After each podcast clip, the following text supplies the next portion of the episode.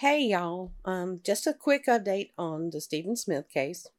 I know it's been quiet for about a week now, but I was just doing some snooping while I was sitting at the hospital, and that's a long story for another time. But anyway, found out that a cousin of Stephen's has spoken with News Nation, and that was an exclusive. But anyway, Jason Carroll, that's the cousin his mom and Stephen's mom are sisters, and he told News Nation that the family got results from the second autopsy that was performed on Stephen nearly two weeks ago. And by results, I don't believe he means just results.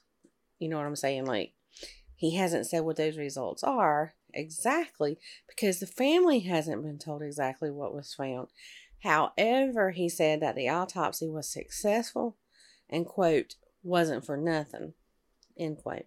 Now, this is just my speculation, but I believe that those results are more than likely what the family and pretty much everyone else knew all along that Stephen's death was not from a hit and run. We just got to be patient and wait for the facts to be revealed. Now, that's just my speculation. Don't take it as the gospel, okay? Just my thoughts. But anyway, y'all, that's all I have for this update.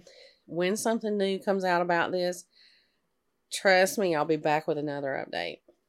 Y'all have a great afternoon and a good weekend, too.